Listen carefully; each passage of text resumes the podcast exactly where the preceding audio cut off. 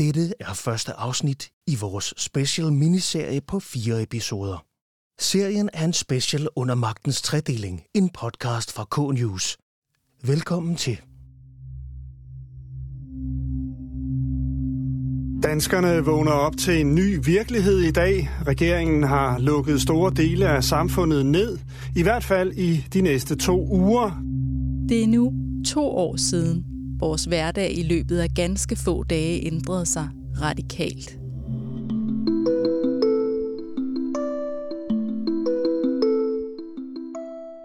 En ny coronavirus var ved at brede sig fra Kina til store dele af verden, og den havde nu også ramt Danmark. 11. marts 2020 gik statsminister Mette Frederiksen på tv og talte direkte til danskerne. Bag sin pult i spejlsalen i statsministeriet tegnede hun linjerne op, og med et blev det Danmark, vi kender, forandret. Alt det her til sammen kommer til at få kæmpe konsekvenser. Kæmpe konsekvenser. Det skulle gå stærkt, for nu skulle smitten stoppes. Landet måtte lukke ned. For at gøre det, måtte lovgiverne ændre fundamentalt på landets lov og ret. Men hvor står vi i dag, to år efter? Gik vi for vidt i håndteringen af pandemien? Har vi ændret opfattelse af vores basale rettigheder? Og har juraen taget i brug i en krisetid ændret vores tillid til retsstaten?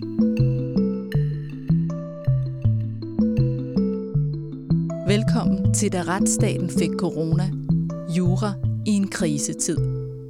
Og til første episode, som vi har valgt at kalde Når krisen rammer. Og det er vores klare overbevisning, at vi hellere skal handle i dag, end at fortryde i morgen.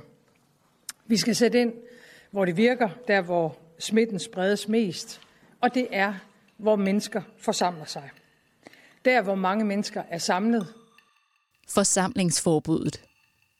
Et effektivt middel mod en pandemi, men samtidig er det også en indskrænkning af vores måske mest basale rettighed, nemlig frihed. Forsamlingsfriheden er jo en helt klassisk menneskerettighed. Den er øh, fastsat både i grundloven og i den europæiske menneskerettighedskonvention og i andre øh, menneskerettighedskonventioner. Og den er jo afgørende for et demokrati og for et, et levende samfund, at øh, mennesker dybest set kan forsamle sig, når de vil, og om de formål, groft sagt, som de vil. Hende, som taler her, er Lise Gakie Henriksen fra Institut for Menneskerettigheder, og hende vender vi lige tilbage til. Ved pressemødet i statsministeriet 11. marts 2020 blev forsamlingsforbuddet sat i værk for fuld kraft, og Danmark stod i en situation, der ikke havde været set magen til siden 2. verdenskrig. Men hvad sker der, når en hel befolkning, som ellers bryster sig af at bo i et frihedsbaseret samfund, pludselig skal indordne sig efter nye grundregler? Og hvordan navigerer vi mellem, hvad der er konkret lovgivning og løse retningslinjer? I denne episode undersøger vi forsamlingsforbuddet og indskrænkelsen af frihed i Danmark under coronakrisen. Vi starter lige et andet sted. Først tager vi et tilbageblik på, hvad der egentlig skete i tiden op til, at retssikkerheden i Danmark blev sat på en alvorlig prøve. I ugerne frem til den 11. marts, hvor det står klart for os alle sammen, at der er noget helt drastisk på færre, der udspiller der sig i de statslige kulisser lidt en magtkamp. Det her er Christian Sedervald Lauta. Han er professor i retsvidenskab med særligt fokus på katastrofer og klima på Københavns Universitet ved Juridisk Fakultet. Det, jeg har beskæftiget mig med hele mit voksenliv, handler om, hvordan man regulerer kriser. Både hvad det er for nogle problemer, der opstår undervejs og efterfølgende, og hvordan man mest hensigtsmæssigt kan lave former, som betyder, at vi alle sammen kommer helskindet igennem. Jeg var formand for Djøfs Corona Task Force, som fulgte coronakrisen undervejs fra et retssikkerhedsperspektiv og forsøgte at kommentere øh, og give vores input til, hvordan man kunne forbedre retssikkerheden for den enkelte borger. Vi skal lige tilbage til den magtkamp, Christian Lauter talte om tidligere. Jeg tror ikke, vi helt kender omfanget af den, men det er klart, at der er, bliver diskuteret imellem myndighederne, hvad det egentlig er, vi har med at gøre her. Sundhedsstyrelsen med Søren Brostrøm tager en relativt konservativ tilgang, tror jeg, man vil sige, når vi nu ved, hvad det faktisk var, der skete. De har set øh, coronavarianter opstå mange gange over de sidste 30 år, og også set dem dø stille og roligt ud. Og antagelsen er, at man faktisk kan holde det i Kina, og da det stille og roligt begynder at brede sig til Europa, at de forskellige europæiske lande, som bliver berørt af det, faktisk vil være i stand til at holde det indelukket, og Danmark derved ikke vil blive berørt. Det her er i månederne op til 11. marts. Sundhedsstyrelsen bringer løbende nye udmeldinger, og som ugerne går, ser pandemien endelig ud til at blive uundgåelig, også i Danmark. Samtidig så sidder der i statsministeriet en departementschef, som er tiltagende bekymring. Hun er relativt nytiltrådt og er berømt for at sætte sig rigtig godt ind i sagerne. Og hun begynder selv at læse op på de her ting, følge nyhedsstrømmen meget tæt. I ugerne op til 11. marts er restriktionerne allerede ved at lægge sig over Danmark. Udenrigsministeriet udformer rejsevejledninger og markerer gule og røde lande. Sundhedsmyndighederne husker os på håndsprit. Og så anbefaler statsministeren på et pressemøde at undgå forsamlinger på over 1000 mennesker. Sundhedsstyrelsen med Søren Brostrøm i spidsen maner til besindighed og fraråder en total nedlukning. Men i statsministeriet har man overtaget den koordinerende rolle i coronahåndteringen, og det bliver besluttet, at der bør skrides til øjeblikkelig handling. En af dem, der kommer frem til den beslutning, er statsministeriets departementschef Barbara Bertelsen. Hun har en helt anden læsning af den sundhedsfaglige situation her, og der opstår en diskussion imellem dem i dagene, ved vi intensiveret op til den 11. marts, hvor regeringen beslutter at radikalt ændre vores tilgang til epidemien, både ved at fremsætte et lovforslag til en ændret epidemilov, og ved det hele taget at intonere politisk og retligt, at det her er en krise, som kommer til at berøre os fundamentalt. Velkommen til øh, endnu et pressemøde her i uh, statsministeriet. Det jeg vil sige i aften, det kommer til at få store konsekvenser for alle danskere. Den 11. marts kommer så det pressemøde, som går over i historien. Danmark lukker ned. Alle offentligt ansatte, der ikke varetager kritiske funktioner, bliver sendt hjem sammen med små og store børn og studerende privatansatte opfordres til at arbejde hjemme. Og vi skal ikke forsamle os mere end højst nødvendigt. Jeg tror, alle, der ser pressemødet den 11. marts, bliver følelsesmæssigt påvirket. Kan mærke, at det er et rigtig historisk øjeblik alvoren, som statsministeren selv påtager sig i situationen. Men også alvoren af de budskaber, der faktisk bliver givet. Som på det tidspunkt, tror jeg alligevel chokerer mange mennesker.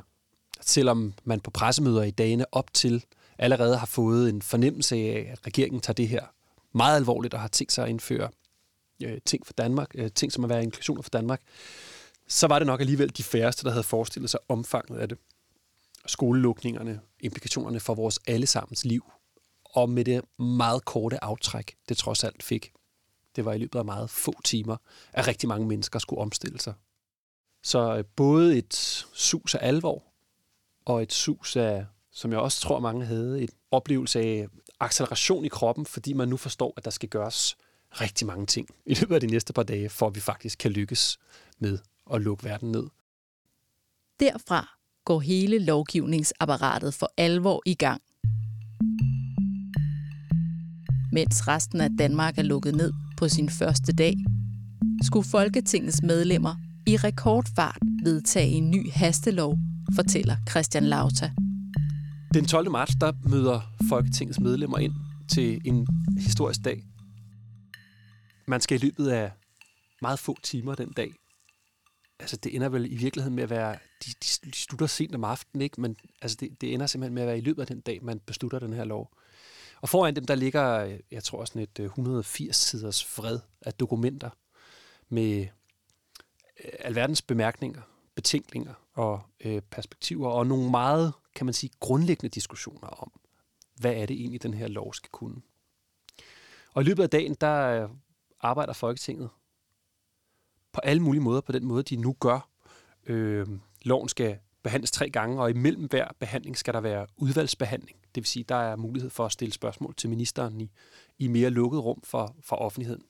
I løbet af dagen, der skal de simpelthen formå at kvalificere de her 180 sider, og ende med om aftenen at vedtage det her enstemmigt.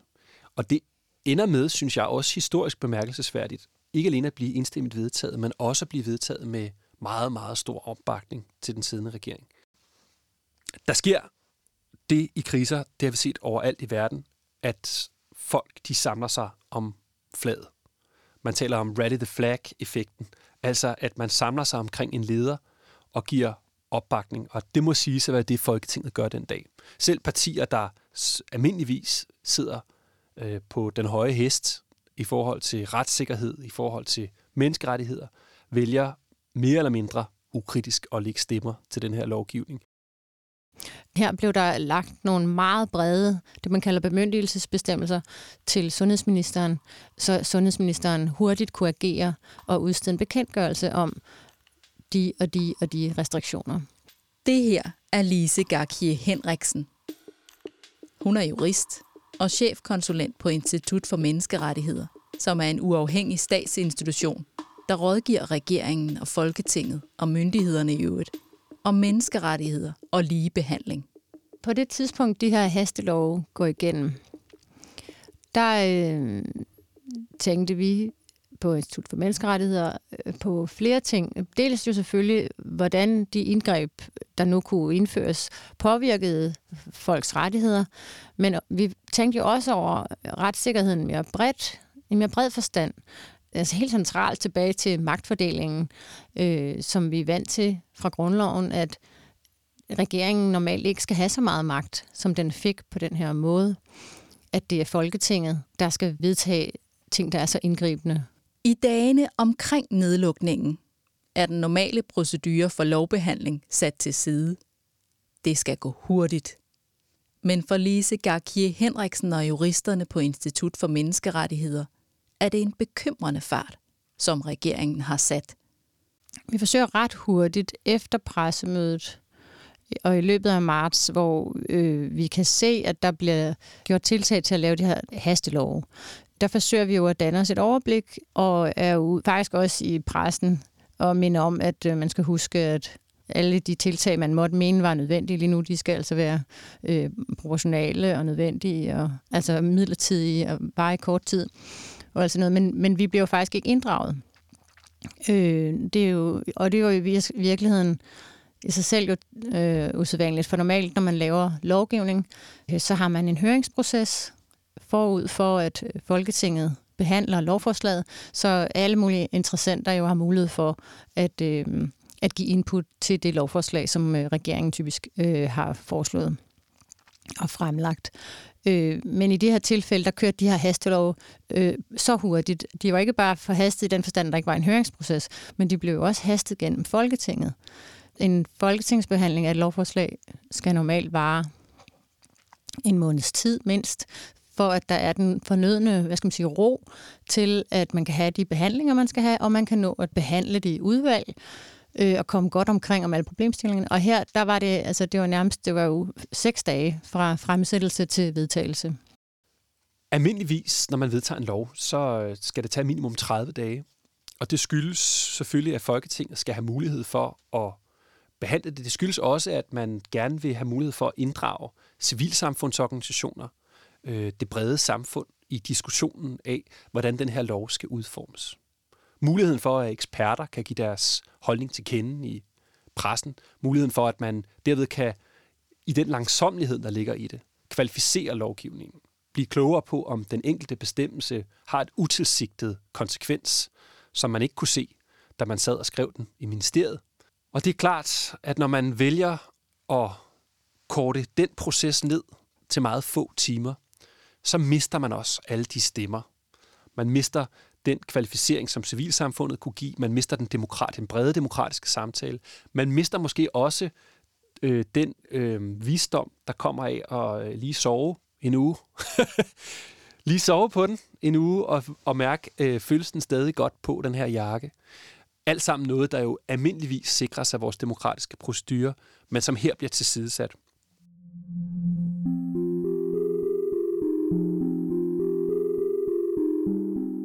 I løbet af marts og april bliver flere nye lov vedtaget.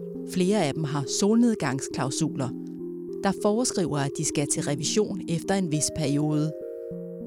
En af de nye bekendtgørelser er forsamlingsforbuddet, hvor regeringens udmeldinger inden pressemødet 11. marts var baseret på anbefalinger, blev forsamlingsforbuddet nu vedtaget som gældende bekendtgørelse, der løbende skulle justeres.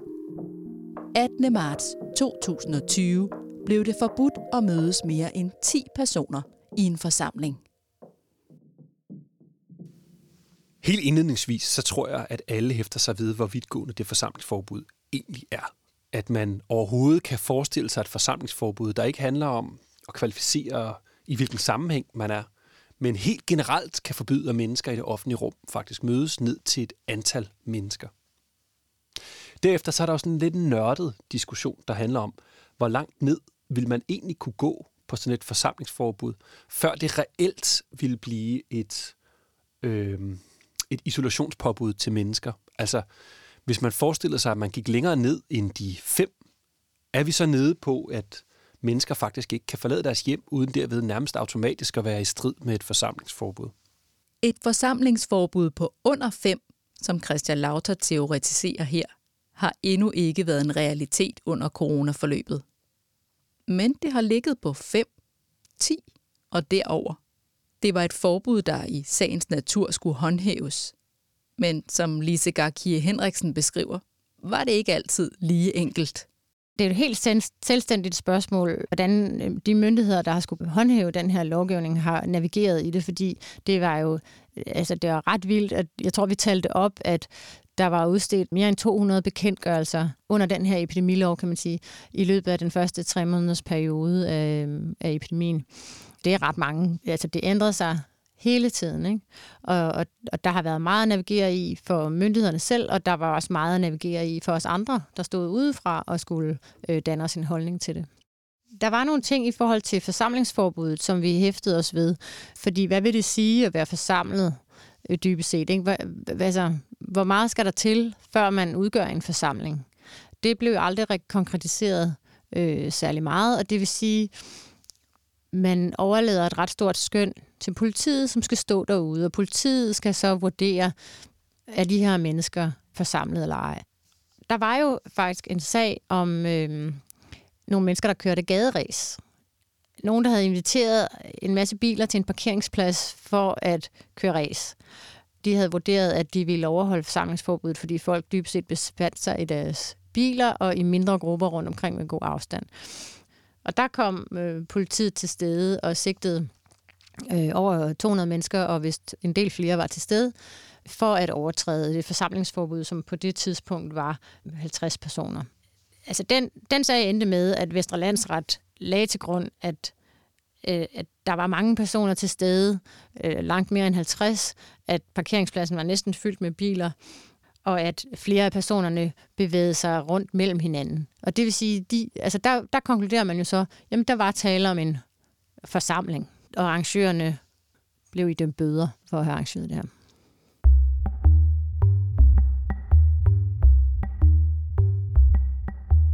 Forsamlingsforbuddet og overtrædelsen af det fik altså konsekvenser for flere. Både for unge til gaderæs, men også for en gruppe på over 10, der spillede kongespil på Amager Strand, og for en lidt for stor gruppe, som forsamlede sig rundt om en iskiosk på Rømø. For at håndtere menneskemængderne, der strømmede frem i takt med forårets komme, så indførte politiet også opholdsforbud. Sådan et forsamlingsforbud og opholdsforbud er jo virkelig indgribende i et, et helt almindeligt dagligdags liv i Danmark. Og på den måde var det meget uhørt, og det interessante var jo, om det så, altså om det var okay. Som foråret 2020 skred frem, og solen kom tilbage, og folk kom ud, der var det stadigvæk ret underligt, at der var det her forsamlingsforbud på 10 personer, og der var opholdsforbud. Og på det tidspunkt, der var jo stadigvæk ikke, så vidt jeg husker, var det faktisk først lidt senere jo, at vi alle sammen begyndte at blive testet. Altså, der var slet ikke de samme tal for smitte, som vi har været vant til at se det seneste års tid. Og derfor var det mere for os sådan lidt, det var lidt svært at lave den der vurdering af, hvor alvorlig er den her sygdom og den her risiko for folkesundheden. Og er de indgreb, som gælder, nødvendige for at imødegå den trussel mod folkesundheden? Ikke? Det er simpelthen den, det er den vurdering, som man skal forsøge at lave som jurist på det her felt, kan man sige. Og i sidste ende er det selvfølgelig domstolene, og i allersidste ende den europæiske menneskerettighedsdomstol, som vil skulle vurdere, om Danmark gik for langt. Men det er jo den samme vurdering, vi forsøger at lave. Ikke? Er vi inden for rammerne af det, man kan. Særligt i de første stadier af coronakrisen blev forsamlingsforbuddet indført som en bekendtgørelse gældende for alle danskere over en bred kamp. Alle for en var vi sammen, hver for sig. Spørgsmålet er, om det var den bedste måde, når man ser på retssikkerheden. Var det den rette måde at gå til en krise på? Christian Lauter mener, at det er vigtigt ikke at undervurdere borgerne. Og hvis man gør det, kan det gå ud over hele krisehåndteringen. Regeringen var under den opfattelse fra starten, som jeg tror rigtig mange er, og måske også deler intuitivt, at det vigtigste, man kan skabe i en krise, er klarhed. At grunden til, at vi havde brug for at have generelle retningslinjer, det var fordi, det var umuligt for os som borgere at navigere i, hvis der begyndte at være undtagelser og regler. Hvad gælder nu for mig? Skal jeg nu have maske på eller ej? Og det er for så vidt også rigtigt noget hen ad vejen. Klarhed er nemlig en ekstremt afgørende faktor for, at man kan have tiltro til myndighederne, og at man ved, hvad man skal foretage sig i krisesituationer. Men der er én ting, der er vigtigere end klarhed. Det er nemlig transparens. Borgerne vil ikke snydes, og de vil ikke principielt forskelsbehandles. Man skal ikke undervurdere borgerne i et demokratisk samfund. Og derfor så tror jeg, at langt de fleste i dag har draget den konklusion, som vi også kan se fra det store HOPE-projekt, der har været kørt fra Aarhus Universitet, der har monitoreret danskernes tiltro til myndighederne. Den store konklusion, det er, at radikal transparens i virkeligheden er den rigtige måde. Det kan godt være, at du vinder borgernes tiltro ved at sige noget klart og bestemt, men du fastholder den ikke, hvis det viser sig at være forkert eller dumt så er det meget bedre at vise dem den kompleksitet, der ligger bagved. Og i præcis samme logik tror jeg egentlig også, man kunne have meget stor tiltro til borgerne i et system, hvor statsministeren gik ud og fortalte, at det her er dødsens alvor, og vi skal lukke ned generelt. Men der vil selvfølgelig være mulighed for, at lokale myndigheder kan vurdere det anderledes, og derved give jeres rettigheder tilbage i det omfang, det er muligt. For vi er en retsstat. Selvfølgelig skal vi alle steder, vi kan. Bekæmpe coronavirus, forsøge at forhindre, at mennesker bliver smittet, men samtidig skal vi også være pragmatiske. Vi skal have verden til at fungere, og vi skal til gode se retten. Un dubio pro libertate. Ved tvivl, så har frihed forrang. Man skal altid prioritere, at man faktisk kan leve sit liv mest muligt i overensstemmelse med det, man ønsker, det er det, der er fordringen, når vi ser verden fra et sådan retsstatsligt, menneskeretligt perspektiv. Som vi var inde på tidligere, blev antallet af personer, der kunne forsamles under coronakrisen, justeret op og ned. Et perspektiv, som både Lise Henriksen og Christian Lauter fremhæver som et vigtigt punkt for spørgsmålet om retssikkerhed. Selvom nogen mente, det ikke altid var tidsnok blev der altså løbende taget stilling til, om reglen var unødigt stram.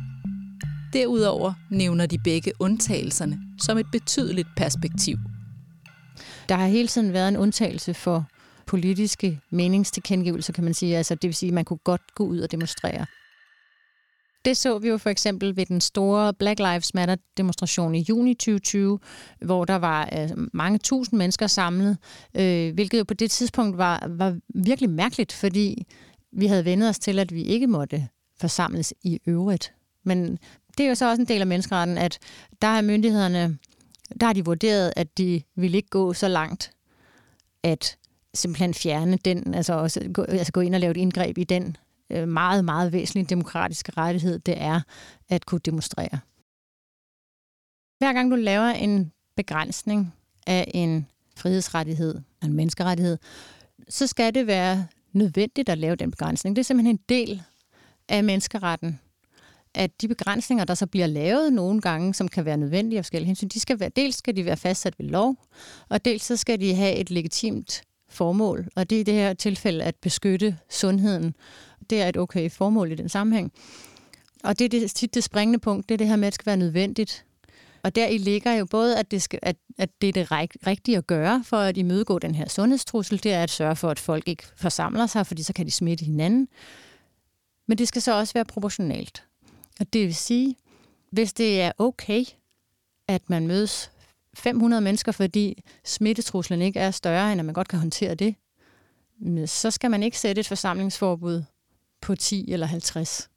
Og derfor var det vigtigt, og jeg er helt sikker på, at myndighederne bestemt havde blik for det, fordi igen, de her bekendtgørelser, der fastsatte de enkelte restriktioner, de varede jo få uger ad gangen.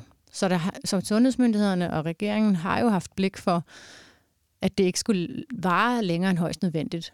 Men når man står udenfor, som også skal være kritisk menneskeretsjurist, så bliver man bare nødt til stadigvæk at hele tiden at holde regeringen i ørerne og være kritisk i forhold til, at hvis noget kunne være ophævet for to uger siden, så burde det faktisk være blevet ophævet for to uger siden. I krisetider kan det altså være nødvendigt at skærpe reglerne, også selvom de kan ligge på grænsen af vores basale rettigheder. Men som Lise Henriksen er inde på, så kræver det, at man konstant forholder sig til krisens udvikling og hvordan reglerne ligger proportionelt. Det er noget, man også har været meget opmærksom på i den corona-taskforce, som Christian Lauter var en del af. Menneskerettighederne foreskriver, at alle indgreb, der sker, altid skal vurderes konkret. Et hvilket som helst indgreb i menneskerettigheder kræver, at det konkret er proportionelt. Der findes nogle undtagelser til det. Der findes muligheden for at lave en såkaldt generel derogation, som det hedder, efter artikel 15 i den europæiske menneskerettighedskonvention, men Danmark benyttede sig ikke af det. Og det vil sige, når man vurderer, hvad det faktisk var, der skete i foråret 2020, så er det en forudsætning, at det faktisk er konkret proportionelt i alle de tilfælde, hvor det, hvor det bliver appliceret. Og særligt når man vedtager så vidtgående ting i løbet af så kort tid, så er det næsten utænkeligt, at der ikke vil være steder, hvor man faktisk kunne have været lempeligere. Hvor man måske ikke skulle have faret helt så hårdt frem. Og selvfølgelig, menneskerettighederne er jo ikke øh, blinde og døve over for argumentet, der hedder, at her er noget, der er helt ekstraordinært. Men for hver dag, der går, for hver dag, der går, hvor man opretholder den type sanktioner, der stiger, man kan sige, det retlige modpres fra menneskerettighederne på, til at man forholder sig konstruktivt, konkret til de ting, der sker. Hele kunsten er jo så altid at overveje, om øh, det var berettiget at lave den begrænsning. Og i det her tilfælde, med en ukendt sygdom, som til synlædende overvældede hospitaler og havde en høj dødelighed og ingen kendt behandling til at begynde med, der er det klart, at der kan man godt lave restriktioner i menneskeretten. Det er jo ikke sket før i, øh, i min levetid og i, i meget lang tid, at der overhovedet har været sådan en situation i Danmark, tror jeg, hvor der har været en, altså nu er det så en sundhedskrise, men det kunne jo også være en anden krise. Altså vi overvejede jo nærmest med de hestelove, der gik igennem i foråret 2020, om, altså at, at det er nærmest en undtagelsestilstand. Ikke? Og det er jo et meget voldsomt ord at bruge, men det var jo det, vi overvejede. Fordi hvad har vi at gøre med en situation, hvor man mener, det er nødvendigt at haste den her lovgivning igennem på den her måde, med de her meget hvide beføjelser til en minister, til at stanse samfundslivet dybest set. Det var da virkelig usædvanligt. Jeg tror ikke, det er nogen underdrivelse at sige, at det er den største kollektive indgreb i vores menneskerettigheder, vi har set siden 2. verdenskrig. Og under 2. verdenskrig, der var det orkestreret under nogle helt andre omstændigheder af nogle helt andre mennesker, som måske i virkeligheden det største hmm, demokratiske indgreb i frihedsrettigheder, vi har set i sådan moderne forfatningshistorie. Det er, uanset om man synes, det er berettiget eller ej, noget, jeg synes, vi objektivt godt kan karakterisere som historisk vidtgående, det der bliver præsenteret den 11. marts. Jeg tror øh, ovenikøbet, jeg mere eller mindre officielt er kritiker af regeringen i forhold til det her. Så vil sige, at regeringen var sindssygt gode til at ramme en elegant balance, da de lukkede ned i forhold til frihedsrettigheder. Når vi kigger, vi lavede i vores lille corona en sammenlignende undersøgelse for alle de europæiske lande, hvorvidt gik man egentlig i forhold til at lukke ned. Der kan vi konstatere, at Danmark ramte altså en forbilledelig balance i foråret øh, 2020. Det var effektivt, og man til gode så i det omfang, det var muligt menneskerettighederne. Så blev det mere og mere besværligt i løbet af foråret 2020. Det var med andre ord enormt effektivt at lukke, øh, lukke samfundet, og lukke de aktiviteter, sociale aktiviteter, vi har i fællesskab. Men det blev mere og mere menneskeretligt betænkeligt, at man ikke formåede at genaktivere de her forskellige aktiviteter. Og i særdeleshed at til gode se de udsatte borgere, som måtte forventes at være særligt udsat i sådan en situation. De ældre, de socialt udsatte, der havde mistet deres jobs. Rigtig mange mennesker mistede jo deres arbejde i særlige serviceerhverv og i den tertiære sektor. Og der kunne man måske i meget højere grad have til gode set, at der både ville være en forøget smitterisiko forbundet med, at folk havde mistet deres arbejde og derved opholdt sig hjemme i tæt bebyggede områder. Og samtidig til gode set en dagsorden om det socialt rigtige at gøre, at de udsatte borgere selvfølgelig ville blive hårdest berørt. Jeg tror, man mange vil være enige i, at den epidemi, vi nu har set, har i høj grad øh, trygtestet retsstaten. En af de ting, som man menneskeretligt jo er, er bekymret for, det er jo, om, om man bevæger sig væk fra demokratier og mere over i noget totalitært, når man pludselig har en krise på den måde, der forudsætter en hurtig og, og håndfast håndtering. Jamen, når man ser tilbage på hele det her forløb, så må jeg sige, så synes jeg jo dybest set, at retsstaten heldigvis jo stod sin prøve i Danmark. Men der var bestemt ting, vi kan lære af de processer, der var, både i forhold til, hvordan man laver hastelovgivning, og hurtigt det behøver at gå, og at man kun indfører de krisetiltag, som det er nødvendigt, at man indfører hurtigt. Hvis man ikke står og skal bruge en bestemt beføjelse lige nu, så skal man ikke lave hastelovgivning om den.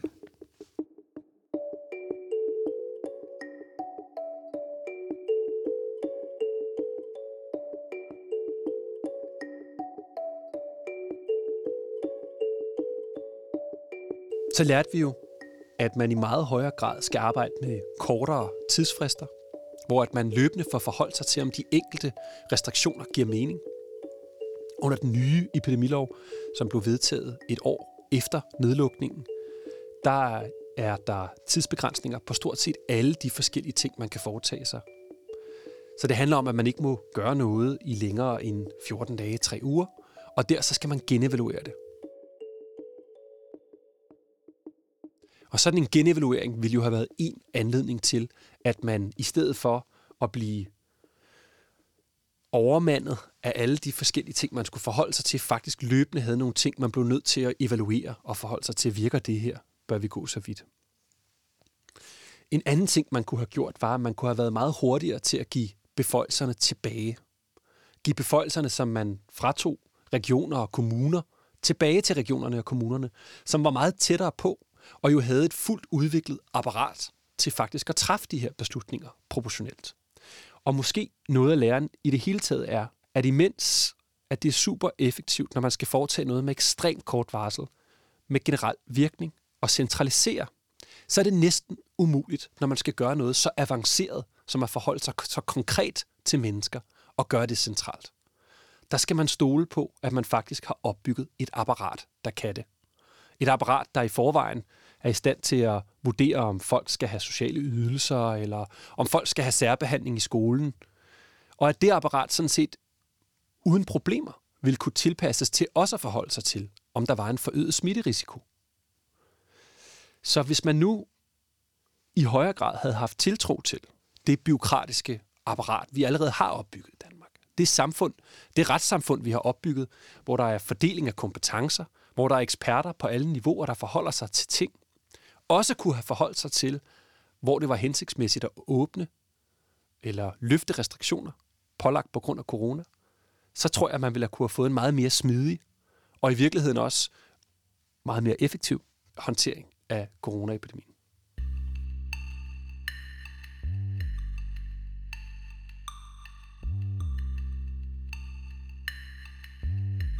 I kriser kan det altså til en vis grad være effektivt at centralisere magten. I hvert fald for en periode. Men den bemyndigelse, som regeringen fik dengang, skal også være midlertidig. Og restriktionerne skal overvejes med en konstant, konkret proportionalitet. Meget af det her handler også om tillid. Tillid til regeringen. Tillid til decentrale instanser – som kommuner og regioner, og tillid til borgeren.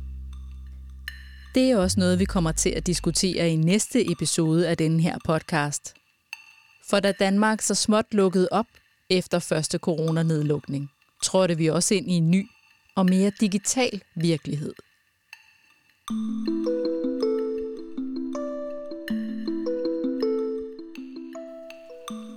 Hvor stor en rolle skal digitalisering spille i vores samfund?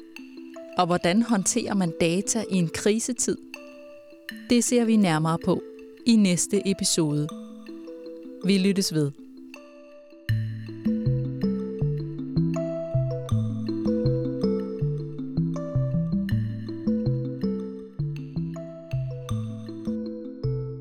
Det her var første episode af vores miniserie, da retsstaten fik corona – jura i en krisetid. Stor tak til vores gæster, Lise Garki Henriksen og Christian Sedervald Lauta. Serien er produceret af Beam Audio Agency. I redaktionen var Stine Lynghardt, Marie Glud og Amanda Bøjevid. Lyddesign er af Frederik Ludvis. Serien er en special under magtens tredeling, en podcast fra K-News, Karnovs nyhedsmedie, der dækker jurans verden. Karnov, der i mere end 150 år har leveret juridisk information til alle aktører i den danske retsstat. Du finder mere end 100 podcast-episoder om både nyheder og langtidsholdbare emner på vores nyhedssite k-news.dk. Tak fordi du lyttede med.